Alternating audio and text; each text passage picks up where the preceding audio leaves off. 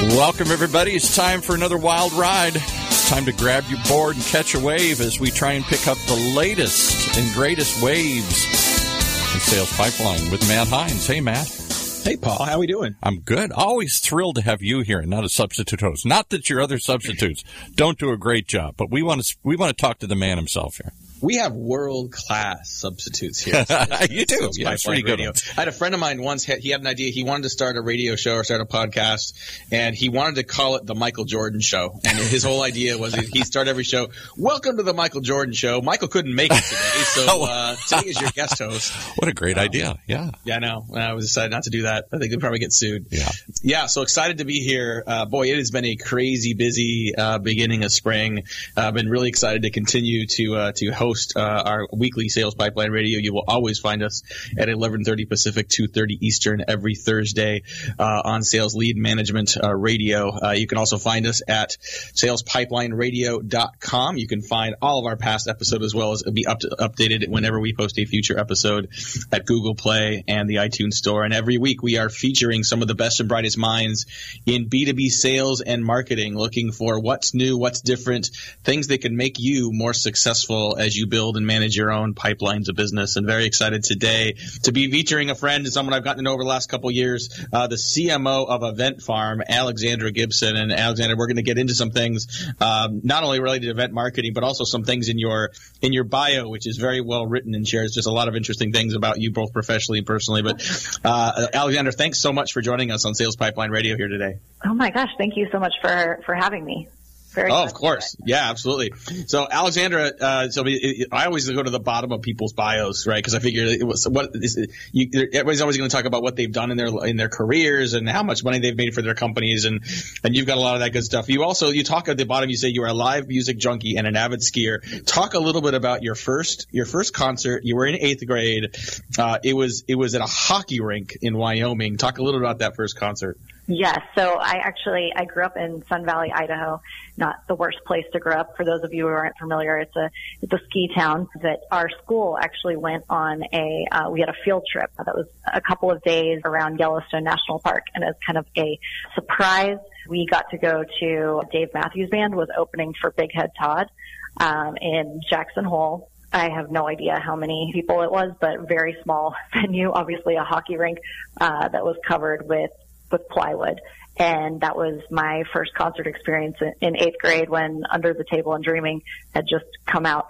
So I feel like that started me off on, on the path. And, and it's kind of funny that, uh, fast forward, you know, many years from then, I actually, when I was living in Charlottesville, Virginia, our office when I was running my digital marketing agency was in the uh, Pink Warehouse, and that was the first place that Dave Matthews ever played a concert and there's a song called Warehouse uh, that mm-hmm. he wrote about that place. So I feel like it started, you know, somehow Dave Matthews has uh, has been an integral thread in my life.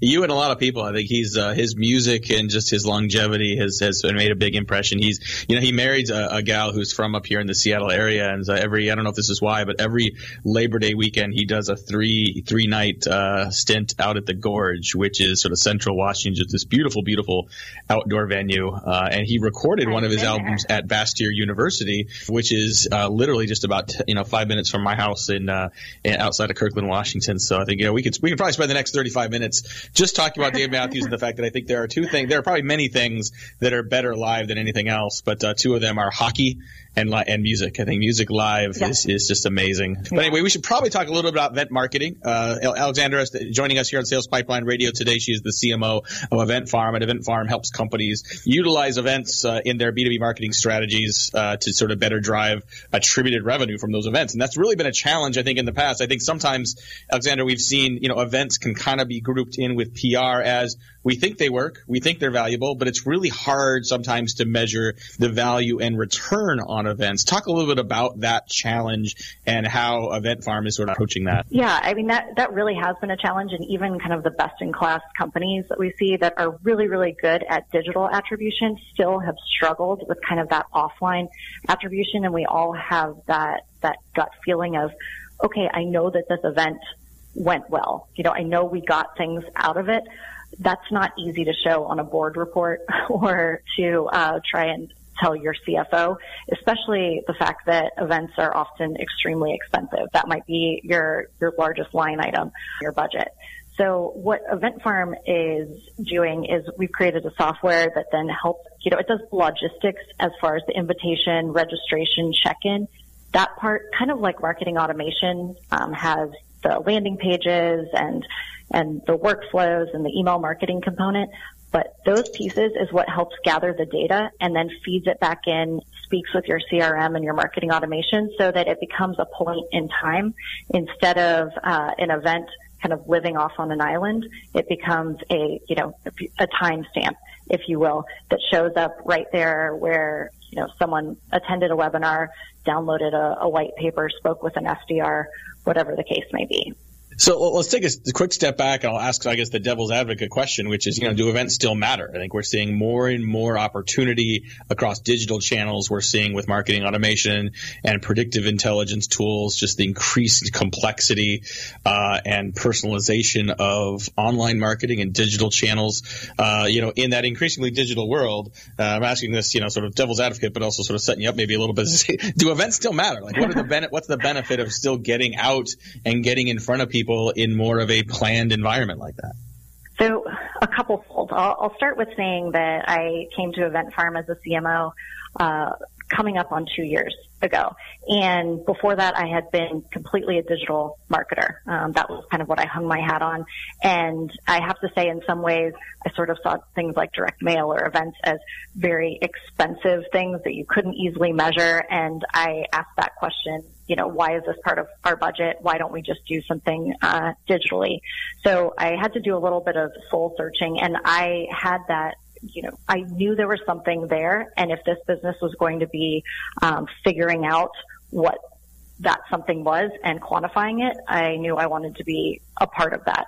Um, and so, fast forward to 2016. Um, of the entire year, actually, one of our at Event Farm, uh, you know, kind of drinking our own I guess say drinking our own champagne. I'm not a big Kool-Aid person, but uh, we had a road show across six different uh, cities. And when we looked at all of our campaigns, still to this day, as far as what was most successful, digital, um, mail, anything, uh, as far as our closed won and also our pipeline created, it was that road show. Um, so at the time I was running the report, which was in February, I need to, to update the numbers. We were already at an 8x ROI and we still had a potential um, ROI of about 14x. That's amazing. yeah, I think it's it's uh, it's interesting to see companies in a, in a drive to create, I guess, greater efficiency, uh, sort of forego some of the events. And it's not just you know going to an existing third party event and doing a booth, but also sort of doing your own roadshow. Uh, you know, I've I've heard multiple times from you know uh, senior sort of uh, sort of enterprise reps at Salesforce, you know, trying to get in front of senior IT decision makers. You know, when you ask them what's the best marketing channel you have, forget events, just what's the best marketing channel you have, and they say dinners. You know, which is another type of an event. I mean, you get people in a room and have a good conversation. That's something can, that can be built on. And it's not just the impact of that event itself, but the follow up. Right? You know, I've heard companies that will do exactly. great events that are super well received at conferences, and the follow up is through a BDR team or a demand gen team that says, "Hey, can we grab you know 15, 20 minutes to share more of what we're doing?" The answer is almost always yes, you know, because you've yeah. given something of value to people, and they figure the least I can do is give you a little bit of time. And if and if your message is correct in that in that conversation. If you if you connect the dots and provide value, then you're in an active conversation and you're off to the races. So even though, you know, sometimes events, people look at events and say, well, it's more involved or it's more expensive. Well, more expensive than what? And to what purpose? And the ROI we're seeing from people that are leaning back into doing events is pretty significant. Yeah, and I think you hit the nail on the head too with the, the follow up piece. So that's also been an interesting thing to see, especially in larger organizations, how the event team will often not be under the marketing umbrella. They're kind of off on their own and it's more of a logistics, you know, it's a, a lot of moving pieces, but it's, it's not, uh, pulled under kind of a VP of marketing or a CMO. That to me is such a, a huge disconnect because how are you going to do all of the follow up? How are you going to make sure that that event has legs well beyond and I think that's where a lot of companies are missing the mark is, oh good, the event happened. then nothing. Or then there's a message that is just really kind of off, it's tone deaf based mm-hmm. on that engagement and um, kind of that rapport that someone has built with you. Yeah, I think uh, gone are the days of, you know, where hopefully random acts of marketing are seen and done and, and, and thought of as sort of being enough. And I think, you know, even companies that will say, well, we've got a robust event strategy. It doesn't involve other campaigns. It doesn't coordinate with other efforts. You know, I think about a good event. It's not a, it's not isolated in and of itself. What are you doing before the event to drive momentum, attention, and interest? What are you doing at the event to fully leverage everything that exists around it? And as we've talked about here a little bit, you know, what are you doing in the follow up? How, how are you engaging with those prospects for a variety of channels, not just with your sales team, not just with your digital exactly. efforts, and not just in the days or week after the event, but long term, so that the event itself may be a catalyst to a number of things, but it's seen as part of a broader campaign to really drive prospects into and through the pipeline. Yeah, it's, it's interesting what you said too about, you know, someone who is, let's say a VP level or C level being willing to actually then pick up the phone and speak with a, an SDR or BDR after an event because you provided value at that event. Whereas if it, they had come out kind of cold, that wouldn't be, they wouldn't be willing to do that. Um, and we see that a lot. I think Jon Miller with Engagio talks about kind of those engagement minutes. So before people give you money time is their currency.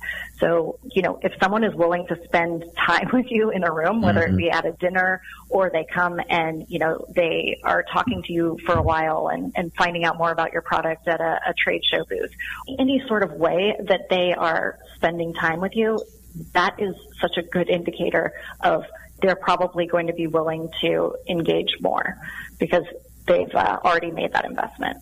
I completely agree. I think sometimes we get so focused in the buying journey and the stages of discovering and learning, we forget that sometimes there's a stage zero that we call attention. If you can get a prospect's attention, if you can keep their attention, if you can earn ongoing attention, whether they're ready to buy this week, this month, or two years from now, you've got the currency of a great foundation to build uh, some some some mutually uh, beneficial relationship. We got to take a quick break, pay some bills. We'll be right back with Sales Pipeline Radio. We got a lot more with Alexandra Gibson, the CMO of Event Farm. We're going to be talking about the rise of event marketing technology, how you can leverage that to get more ROI out of your events, combining online and offline behavior in a true integrated campaign format. Lots more to go. We'll be right back. This Ben, Sales Pipeline Radio. In a world where the speed of innovation and change in B2B marketing has never been greater, the only thing bigger is the need for clarity, for a blueprint, for a guide to what's really working and how to apply it specifically to increase sales pipeline growth, velocity, and conversion. That's what you'll find in the Modern Marketer's Field Guide. Download it free at HeinzMarketing.com. Building a sales development competency is critical to lasting revenue growth.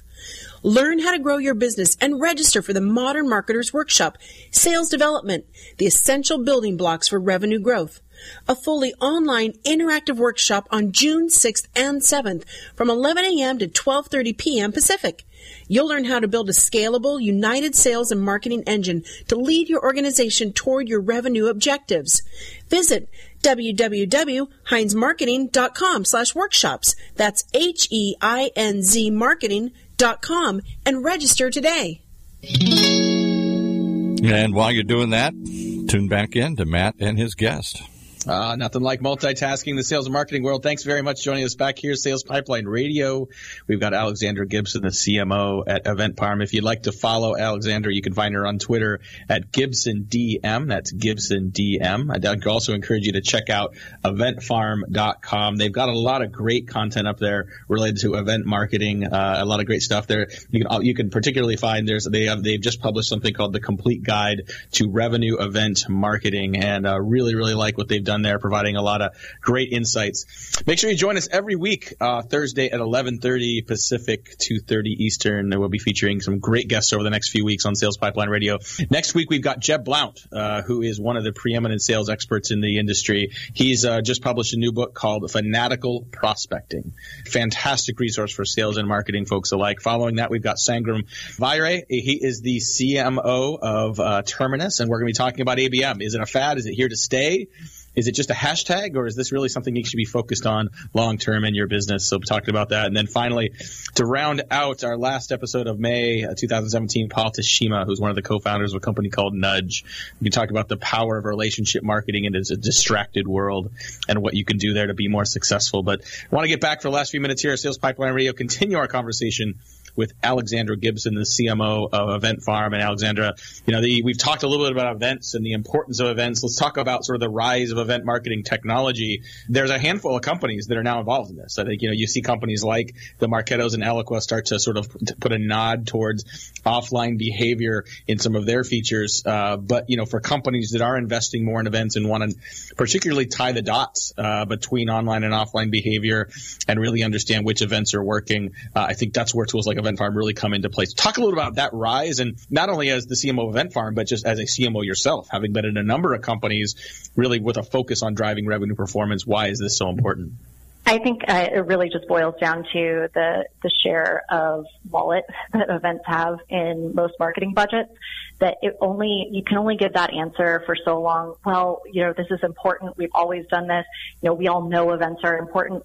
At a certain point, your CFO, CEO, your board is going to say, "Yeah, but why this event?" Um, or why these events. And, you know, a lot of people have just kind of used them as cost centers or looked at them as cost centers. Marketers are trying to be heard. Um, and it used to be you could publish a great ebook and you could get thousands and thousands of downloads. And, and as we know, kind of the online content is becoming so much more saturated. So how do you stand out? I mean, I was listening to Joe Chernov's recording when was interviewed by you a while ago, and he was talking about even direct mail. I mean, would that be something that you would think uh, would come from kind of a, a digital guy's mouth. But, you know, in order to be heard, kind of that event piece is something that stands out. It shows that you are invested in providing value uh, to the person that um, you are inviting to this, and it's part of kind of you know overarching strategy. Do marketers think that events are beneath them? And I ask this question just based on what I'm seeing in the digital space, and you've got this big data creating all this complexity on lead scoring and everything else. And then you've got the old school, let's do a trade show, let's have a booth, let's buy someone a steak dinner. I mean, I, I, I honestly think in the, in the, in the resurgence of events as a channel that seems to be working, I get the sense, and I don't see, I don't hear many marketers like, put, like say these words, but I get the sense that they'd rather work on more what they consider more sophisticated marketing. They see events as kind of old school and, and not as valuable. Do you see that? Have you heard that? And, and I can think of a hundred ways to sort of refute that message, but like, you know, what's yeah. your thought on that? You know, that's pretty interesting because I think it's true. I think digital and, and a lot of those things are very data centric. And so that becomes, that has a certain cachet with it. And you feel like I am a more sophisticated marketer, marketer because I can slice and dice and do all of these things, look at influence and attribution. Whereas events kind of feels like, oh, am I a party planner? It's unfortunate because we're seeing, you know, events as part of an omni-channel strategy are so important. But, you know, I do think that there is still that stigma and most of it is tied to the fact that it probably feels like it's just the party throwing or event throwing part and not, you know, you're a planner and not a full event marketer. So I think once we move to that place where it is event marketing as part of a larger strategy, um, kind of like if you were doing the paid digital strategy. We'll start seeing a rise again where that becomes a place that's at kind of the big kids table. But until then, you know, it, it is a little bit of, of the black sheep of, of the family. Yeah, I mean it's unfortunate because I think I think a lot of people. You're right. People think of events as just sort of brute force, unattributed marketing, and certainly a lot of people still think of it that way, right? You know, you do a trade show booth and you may get some scans, but otherwise you really don't know what you got out of it. Or you do an event, you've got ten seats at a table, and at the last minute you're like, well, just invite whoever you want, so we use up the seats. Well, that's not really a good use of time either. But you know, I think so many marketers just get in the habit of measuring more, more traffic, more leads, more of everything, and assuming that more is better. You know, if you can get 15 of the most important decision makers at your target accounts into a room, whether it's for, you know, a fireside chat with someone important or maybe it is for a steak dinner or, you know, whatever it is. If you can engage those 15 people at the beginning of a conversation, maybe it is just stage zero, getting their attention for the next part of the conversation. Like, what's marketing's job? Is it really more? Or is it the right prospects into the pipeline? If it's really pipeline contribution and getting the right people in the right place, you know, I mean, maybe that that speaks to a redeployment of efforts across channels that really drive that more efficiently. And I think you can make a strong argument that the right events done well do a great job of doing that. Yeah, it's so true. And I think that this is something that isn't just, you know, an event marketing piece. It's a marketing. Is it important that we get more leads, more MQLs? Or is it important, you know, that we go more an account based and you get the right people and you're, you're touching the right people in the organization? Like I wish I could answer that question and we're definitely toiling with it. And I think we are on the right path from a strategy perspective at Event Farm. But it is still being in a demand gen driven world for a long time. It feels to a marketer a little bit you feel like, have I done my job? If this event, even if it was the eight CMOs of, you know, some of your target accounts that came to your event, does that feel as, as good as, oh, 300 new leads? That's something as marketers that we're going to have to, I guess, all have therapy for and, and start dealing with it's a really hard question to answer because even though I know the answer is I would rather have the smaller number of qualified people in the pipeline, the bigger numbers always sound better. It makes you seem like you've been working harder. If you do all this work and you engage eight people, like okay, right? But if those are if, if you're doing named account selling and those are the eight most important accounts and those ultimately lead to deals, like wasn't that worthwhile doing? So I want to ask you related to that. Let's let's talk about KPIs because I mean this gets even more complicated in complex selling. You know, if you're not doing one call closes, if you're not doing doing short time, you know, short account selling. You do an event, even if you let's say you do a trade show, and you got a part of it is having a booth and doing scans. What comes immediately out of that trade show on your flight home as you try to evaluate was it a good event, you're probably not looking at pipeline, let alone closed deals. So how do you think about KPIs and measures of success, you know, short term and long term from events? that's definitely something that you know we talk about kind of indicators and KP, you know KPIs of before, during, and after your event. And you're right that after the event, you can't say, "Oh, why didn't we close any deals?" Most of us don't have those kind of products or services that someone finds on the dotted line right at your event. So you do need to look at some of the early signs that things were going in the right direction. So, you know, as much as I just said, well, do new leads matter? Well, in some cases, maybe the point of that was having was a lead generation type event, and you were you knew you were going to be uh, amongst the right people. As far as the people that were there, the quality of the registrants based on your target persona, you can also look at, I think one area that a lot of people forget about are your current customers.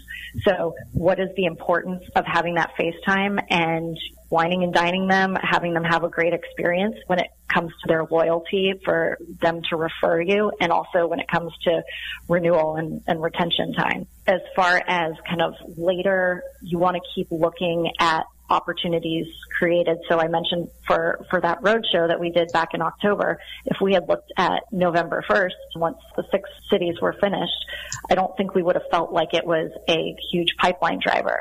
But all of a sudden, when we looked at November 15th or December 1st, you know, kind of based on where your, um, what your sales cycle is, you have to constantly kind of be checking on that campaign because it's a, it's a long, a long process. Um, but you know, you can also look at if you're using events in a way that okay, we're just going to invite people that are already in opportunity stage. Then you want to see how do I compare that to people who didn't attend this event? How do I compare the velocity of how quickly that deal closed compared to people who weren't weren't touched with that particular channel? It's great stuff. Well, I really appreciate everything you shared with us today, Alexandra, from from Dave Matthews and Big Head Todd to leading the way with event marketing, event marketing technology at CMO Event Farm. Really, thank you very much for joining us today. Definitely learn more about Event Farm at eventfarm.com. Definitely encourage you to check out their complete guide to revenue event marketing. And if you want to learn more about Alexandra and follow her, she's at Twitter at Gibson DM. If you like this episode, you want to listen to this again, share this with those on your team. Definitely check out the replay on the podcast available at iTunes Store and Google Play. You'll find it up next early next week on Sales Pipeline Radio and and a transcript of today's event also on our website uh, on the blog at heinzmarketing.com. We will link to the complete guide to revenue event marketing from our call from the uh, podcast notes as well as from the website. Make sure you come back and join us every Thursday, 11:30 Pacific, 2:30 Eastern. We got some great guests coming up. Jeb Blount from Fanatical Prospect is next. Then we got ABM, relationship marketing, conversational sales presentations, lots of great, great sales and marketing content coming up. On behalf of our amazing producer Paul, this is Matt Heinz. Thanks very much for joining us. We'll see you next time on Sales Pipeline Radio. Once again, you've been listening to Sales Pipeline Radio, brought to you by the folks at Matt Heinz Marketing, right here on the Funnel Radio channel for at work listeners like you.